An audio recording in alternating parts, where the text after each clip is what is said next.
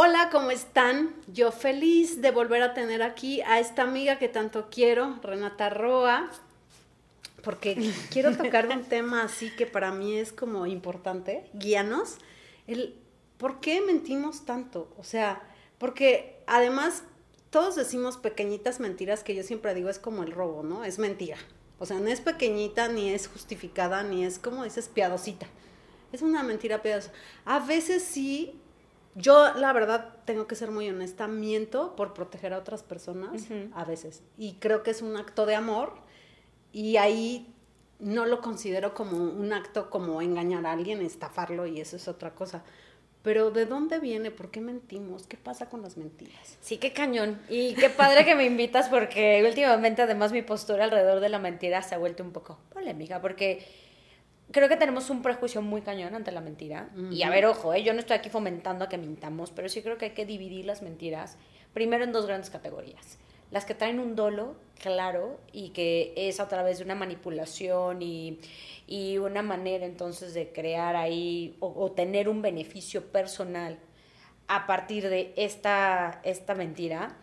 Y la otra que viene desde un lugar que puede ser a lo mejor una inseguridad, porque mentimos a veces porque nos sentimos menos, o mentimos a veces para proteger a alguien, o mentimos a veces, y este es el escenario que a mí me encanta sobre todo explorar, porque sentimos que el entorno no es seguro para yo mostrarme como soy.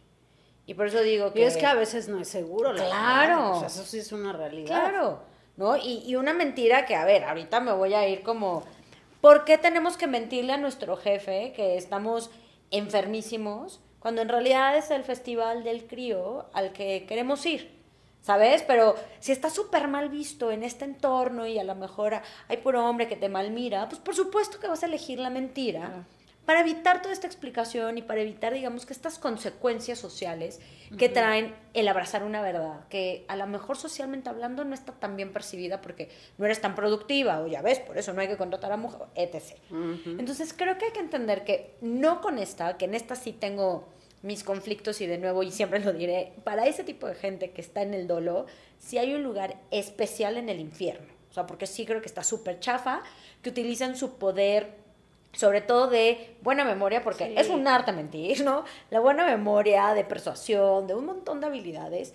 Que luego ya, o sea, yo los observo ahora y luego dices, no, es muy incongruente, o sea, mienten tanto que de repente también se les empieza a olvidar, o sea, son muy hábiles, pero llega un momento en el que los detectas muy fácil, ¿eh? Sí, sí, de nuevo, un buen mentiroso, mis respetos. Yo por eso siempre he dicho, yo no puedo decir mentiras, sino porque no quiera, soy o sea, no, se me olvida. Yo soy, yo soy como tú, así de, es que dijo mi mamá que no está, o sea, soy malísima, o sea, malísima para mentir. Sí, entonces, bueno, ¿por qué no miento? No porque, ay, sea súper buena, ay, Renata, qué, qué alma tan, tan limpia, no, porque no soy bien pendeja y se me olvidan las cosas. A mí también. No sabes, pero... La neta que sí. Se requiere de muchísimas habilidades, que a mí lo que se me hace chafa es que las pongas al servicio nada más de ti en vez de mucha gente, ¿sabes?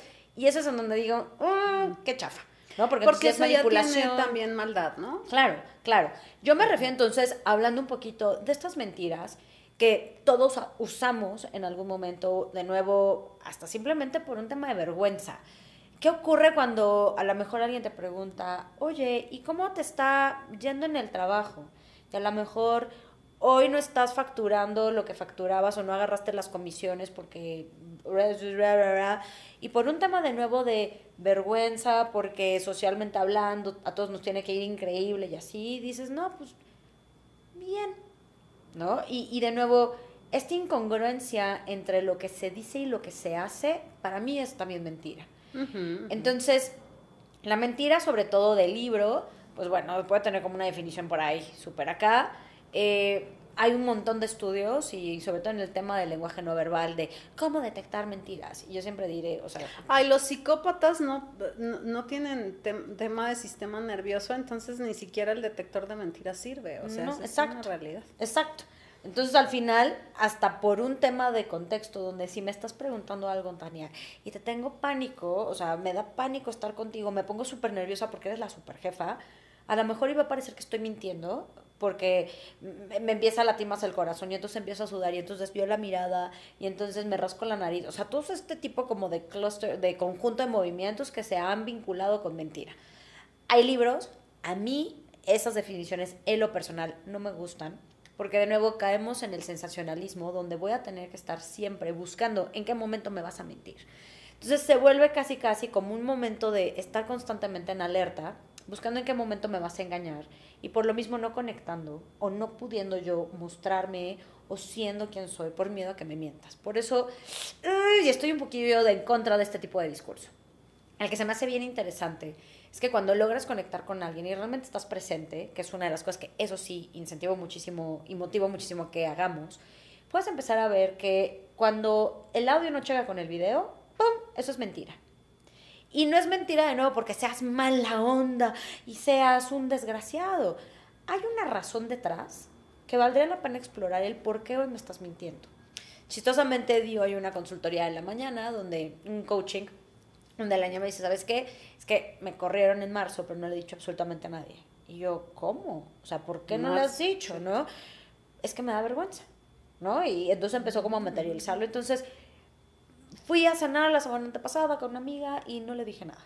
Y yo, es más, hasta medio evadí el tema porque me dijo, ya vas a cumplir un año en la empresa. Y como que dije, y le cambié el tema, sí, sí, sí.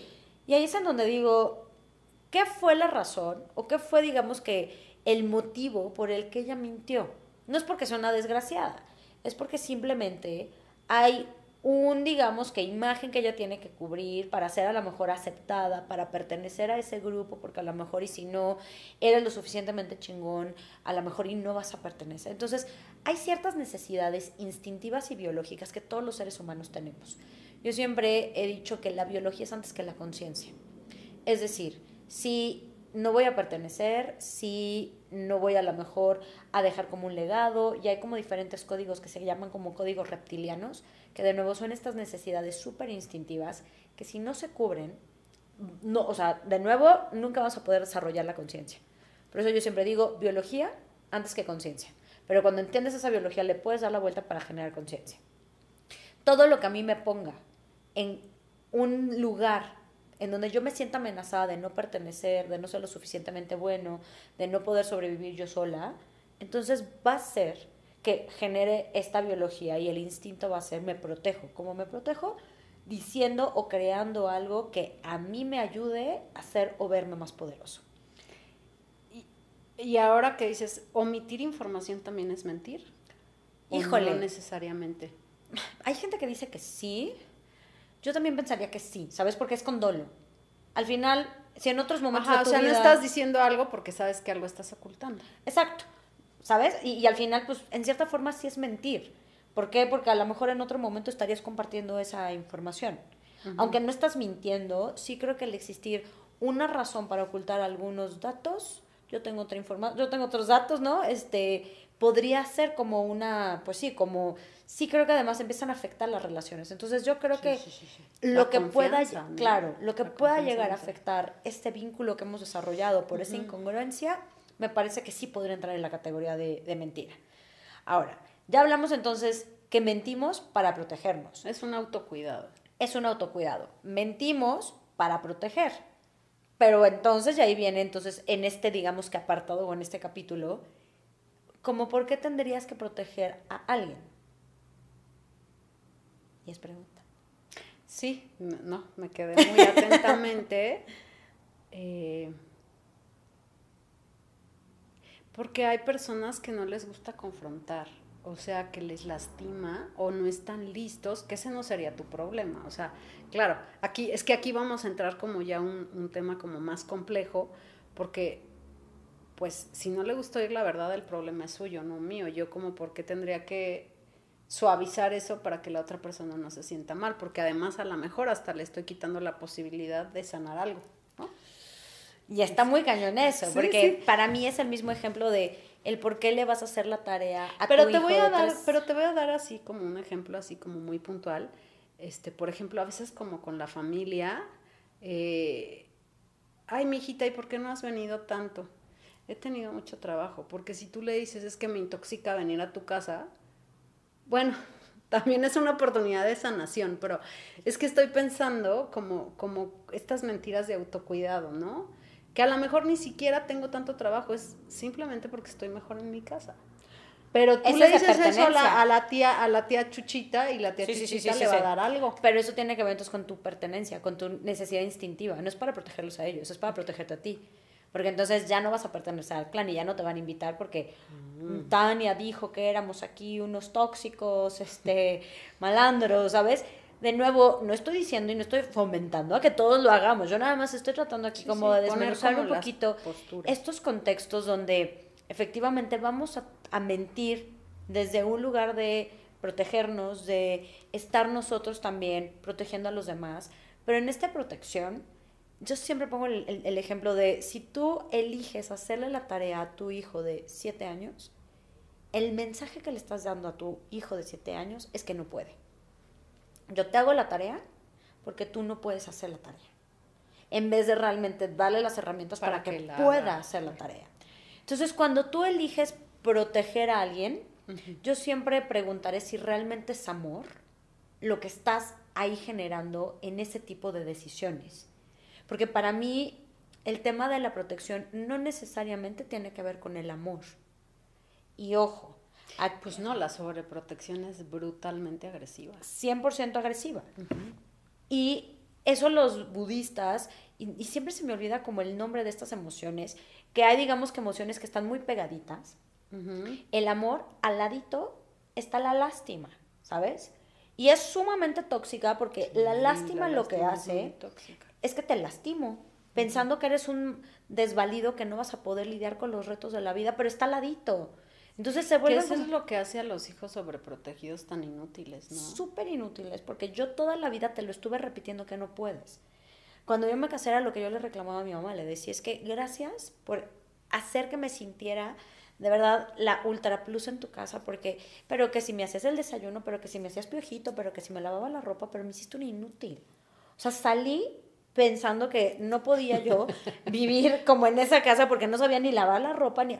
Porque, o sea, lamentablemente, me quisiste amar tanto y me lo quisiste demostrar haciendo esas cosas, que yo salí de verdad con, con esta incapacidad de poder ni siquiera ir al súper porque no sabía ni qué comprar, ¿sabes? O sea, porque una cosa es irte a vivir al extranjero y desarrollar tu autosuficiencia allá y allá, bueno. Pero llegué aquí y era como si me hubieran quitado ese poder. Yo decía, es que gracias, pero no está padre.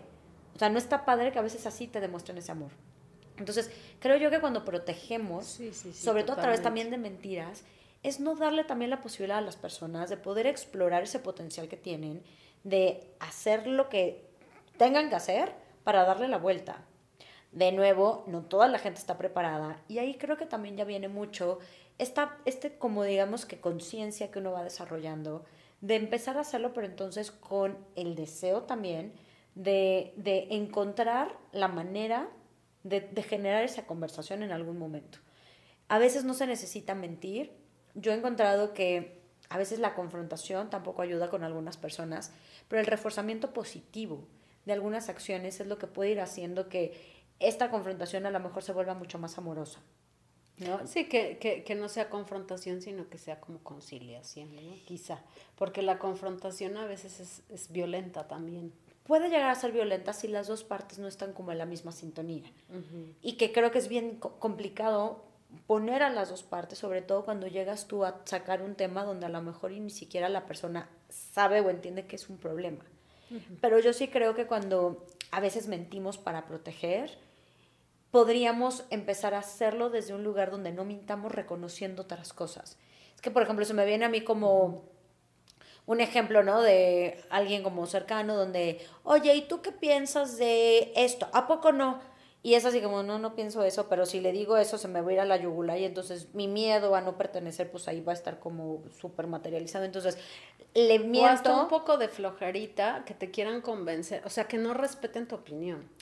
A veces por evitar, así de, no me vas a entender, no importa, ¿no? Es que yo, por ejemplo, soy una persona que piensa muchas veces muy distinto al común denominador, por lo menos familiar, ¿no? Entonces, pues eh, con mi familia ya me vale gorro, y ya saben, ya así me aceptan y me aman, pero hay gente con la que no. porque entonces me, no, pero es que tienes que tener hijos y te tienes que casar. O sea, ¿cómo? Entonces ya es como de, ay, qué flojera. Pues no tengo nada que, ¿no? Si todo se da, pues fluimos. Pero hay gente súper aferrada y entonces te empieza, dices, pues ni me vas a convencer ni yo a ti, ¿no? Entonces, pues, y ahora sí, ahora sí aplico el, bueno, podemos pensar diferente o yo respeto tu opinión, respeta la mía, ¿no? Sí, sí, que esas son conversaciones cruciales que está padre sobre todo escuchar y, y cuando tienes la conciencia tienes la responsabilidad. Yo siempre lo he pensado así.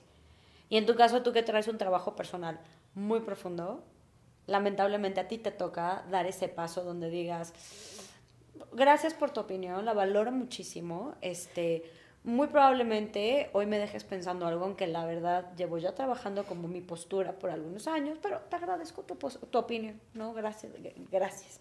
Siento yo que cuando uno trae un trabajo personal importante y sobre todo está en un buen lugar, porque también creo que este tema de la confrontación y, y estos conflictos que se pueden dar, también dependen mucho de en qué momento estás tú.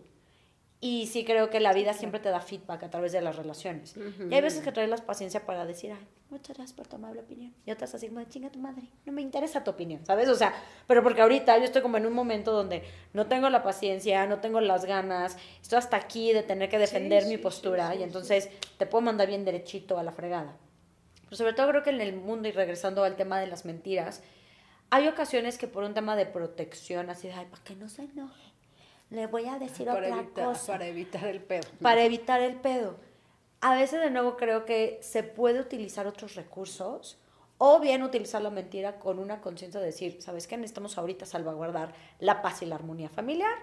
¿Voy a mentir? Sí. ¿Por elección? Sí. ¿Por un bien mayor? Sí. No para manipular, no para yo salirme con la mía, sino por un bien común, porque además, ojo, y regreso a este tercer punto que para mí es la causa que más tenemos que observar, está muy, como, o sea, está como muy normalizado no tener entornos en donde nosotros podamos decir lo que pensamos sin filtro. ¿Sabes? Está muy penado. Muy.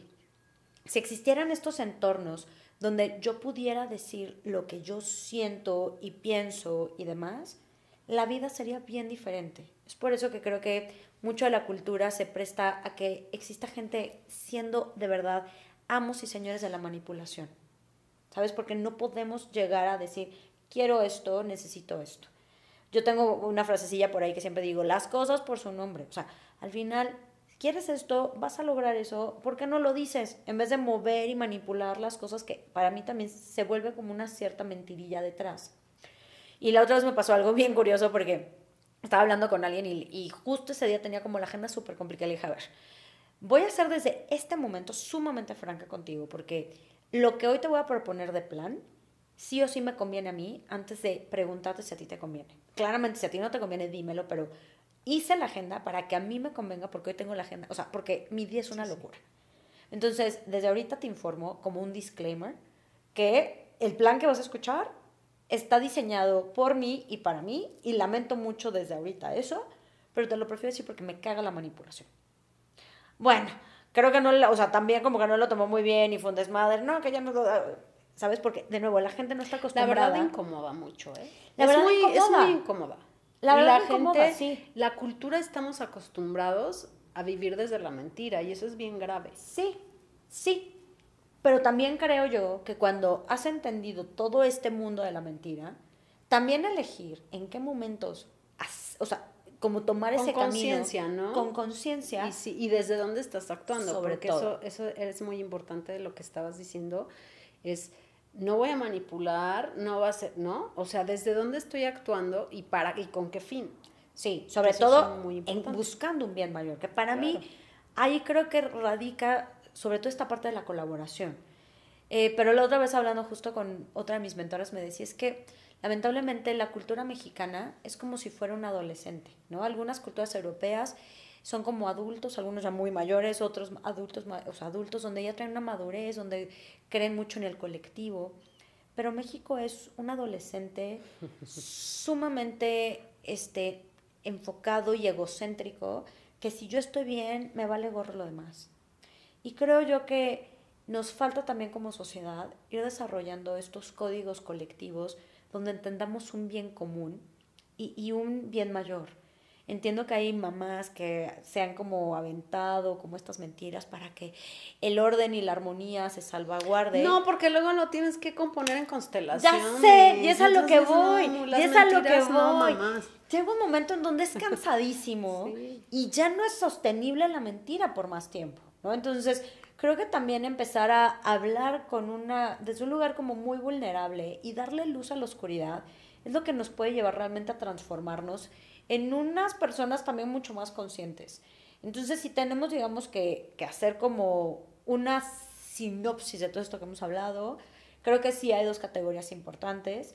La categoría de la mentira con dolo, Patológica. patológica, chafa, Sí. y la otra mentira que usamos para o protegernos o porque el ambiente es tan a lo mejor agresivo, pero que de nuevo nos lleva a este tema de la protección, o bien para proteger, ¿no? Entonces, es como un mecanismo de defensa que nos ayuda a compensarnos, que nos ayuda a lo mejor a, a que no nos sintamos mal, a que nos podamos defender, a que podamos pertenecer, etcétera. Una vez que entendemos esto, todos vamos a mentir, sí, pero desde qué lugar Eso lo es a muy hacer? importante porque el que diga que no miente, miente. Exacto. o sea, Exacto, ¿no? Todo- exacto. Ay, yo no digo mentiras, todos las decimos. Todo y sobre todo, a ver, Hay, cal, hay calidades como lo pusiste tú y, y magnitudes, pero pues todos mentimos. Y de nuevo, no es algo, o sea, se ha como súper estigmatizado. De nuevo, ¿por qué hoy estoy mintiendo? O sea, ¿cuál es la necesidad que hoy tengo de estar diciendo esto que a lo mejor y sí me está protegiendo y por qué quiero ahorita pertenecer o no quiero pertenecer? De nuevo, la mentira también trae mensajes muy profundos. Por, por eso te pedí hoy que tocáramos este tema, porque hay algo que yo no termino de resolver con las mentiras. Y que digo, ¿por qué me ponen tan...? O sea, a mí me pone grave. O sea, porque además yo tengo la capacidad de saber cuando me están mintiendo. Claro. Entonces yo nomás empiezo a ver a la gente. Cuando no vale la pena, le doy el superavión de, sí, tú quédate tranquila, yo casi te creo, no importa. Pero hay algo que me despierta interno profundo, ¿no? Y entonces empiezo a decir qué parte de mí se miente o en qué estoy, este, no me O sea, entro como en un trip como súper extraño, pero traigo unos meses en los que me pone grave porque además es, eh, te toco, ¿no? Y yo, es que te acabo de tocar, Renata. No, no me tocaste. Y sí, te acabo de tocar. No, entonces es como, ok, ¿no? Y- pero entonces eso me prende interiormente, ¿no? Y, y hay algo ahí como interesante que no, que no acabo de, de- de resolver con, con la mentira. Claro que en algún momento dije, claro, es que hay una parte de mí que, que miente por pertenecer, que no, y la encontré. Pero ahora creo que soy como un poco o bastante más genuina, pero hay una parte de mí y entonces viene el entorno, ¿no? Y yo digo, ¿y ahora qué me quieren probar? ¿Qué me quieren probar? Oye, pero está bien interesante porque activa en ti el enojo. Ajá. Y para mí, más que la lectura de la mentira, sería interesante ver qué fue lo que activó tu enojo. Te comparto a lo mejor como un hallazgo que yo tengo que a lo mejor y te identificas con él. Yo he detectado que me activa mi enojo cuando siento que no me escuchan. Entonces, si yo te toco y te digo, te toqué y me dices, no, no me tocaste, muy probablemente mi interpretación sea es que no me está escuchando Tania. Y eso hace que yo me enoje. No porque me estés mintiendo, sino mí- porque no me A mí lo que me enoja es que me quieran engañar o que me quieran ver la cara. O sea, mi enojo es, no, no me estás viendo la cara, ¿no? Pero entonces no es que me quieras ver la cara, es que pienses que yo soy tonta. ¿Alguna vez entonces has sentido o creciste o alguien te dijo que eras eso? Probablemente. sí, claro. Pero es que entonces no necesariamente es la mentira, sino lo que significa desde este lugar como muy inocente y como muy puro. Porque al final la mentira implica mucha inteligencia. De nuevo, es algo muy cañón. Sí, sí, sí. O sea, es muy Requiere cañón. mucha habilidad. Mucha habilidad. Mucha. Y si tú la detectas claramente, estás como en un juego también mucho más elevado. Pero mi punto es, no es entonces eso lo que te activa. Sí, claro. Mira, qué, qué, qué gran regalo me acabas de hacer porque llevo meses pensando que, que me detona, ¿no? Pero de nuevo, no creo que sea la mentira. A lo mejor es lo que a ti te hace sentir que alguien te quiera ver la cara. Sí. Y eso va con una percepción que dices, claro que no soy eso. Sí, sí. Me lo voy a, me lo voy a llevar a mi, a mi cuadernito. Pero de nuevo, interesante ver que, qué pasa con la mentira. A mí, por ejemplo, no me activa la mentira como tal, porque es como, ay, qué, qué bárbaro. Pero como que no es algo que yo lo tengo, o sea, como que siento que no lo vengo a sanar esta vida. Y además creo yo que no convivo con tanto mentiroso. O sea, como que yo no estoy así como en busca de la mentira, así como la ruin, pero sí creo que hay, hay como entornos donde hay, ya está, no, la mana, ¿para qué? ¿Para qué miente? O sea, no pasa nada, mejor dime que va, y no pasa nada, o sea, no pasa nada. Pero creo que es interesante el por qué hoy eliges hacerlo y desde qué lugar lo vas a hacer. Y también una vez que empiezas como a abrir tus cartas, ver en qué entornos te aceptan con tu juego abierto y con qué otros entornos a lo mejor y vas a tener que seguir manteniendo un poquito este juego como un tema de protección a tu biología, pero que con el paso del tiempo vayas, digamos, que asumiendo el costo que va a tener sí, claro. hablar con esa verdad. Porque una persona que habla con la verdad va a hablar desde un lugar muy auténtico y la autenticidad a veces va haciendo que la gente, no toda la gente más bien, sienta que encajas ahí. Y eso ahí me lleva como a otro concepto. Que Pero también está padre porque al final del día vas, vas, vas purgando o vas depurando lo que no resuena, ¿no? A mí me encanta eso. yo, ya soy muy intolerante, pero hay gente que no. Y hay gente que es casi, casi como camaleón en los diferentes grupos de amigos que tienen. Y por eso justo decía que en el tema de la pertenencia hay dos conceptos que hay que diferenciar. Es la pertenencia, el, el embono y el encajo. La pertenencia es como si fuera una pieza del rompecabezas que cuando la metes, ¡pum!, entra perfecto. El encajar es cuando tienes que cortarla, casi casi para que entre y a huevo tiene que entrar. Sí, lo estás ultra forzando y no encaja, no va. Entonces, cuando empezamos a vivir desde un lugar como muy auténtico, dejas de decir mentiras. A ver, ojo, todos vamos a meter eventualmente porque vamos a necesitar protegernos de alguna forma. Pero dejas en Pero lo menos, ¿no? Lo, menos. Sí, yo también recomiendo lo menos. posible porque además con esta plática, claro, ¿cuál autoprotección? O sea, eso ah, es que el miento para proteger al otro es una justificación para protegerme a mí. Entonces también hay que ser honesto con eso. Sí. ¿No? Y entonces, a ver, me va a rechazar, bueno, ahorita lo asumo. A lo mejor en un futuro no va a estar tan padre y quiero pagar tantito ese precio, ¿sabes? Pero creo que está muy interesante empezar a hablar desde este lugar donde el no mentir es volvernos personas sumamente auténticas. Pero también la autenticidad tiene un precio. También. Y entonces debemos estar dispuestos a asumir ese precio. Y ese precio evidentemente nos va a llevar a lo mejor a estar como cortando relaciones. Qué padre, pero no necesariamente todas las relaciones, habrá críticas, habrá, ¿sabes? Entonces es importante que también sepamos que esa mentira nos ha protegido de no ser tan auténticos. Entonces la invitación es a buscar esa congruencia. Congruencia y autenticidad. Tal Pues te agradezco mucho. Este tema es profundo y tiene... Es muy profundo. Tiene, muy, mucha profundidad, pero me, me, me, me resonaba tocarlo. Entonces, este, gracias, gracias por estar aquí, gracias, por venir. Nos vemos la próxima semana, suscríbanse a nuestro canal, aquí les dejamos toda la información de Renata y nos vemos el próximo miércoles. Bye.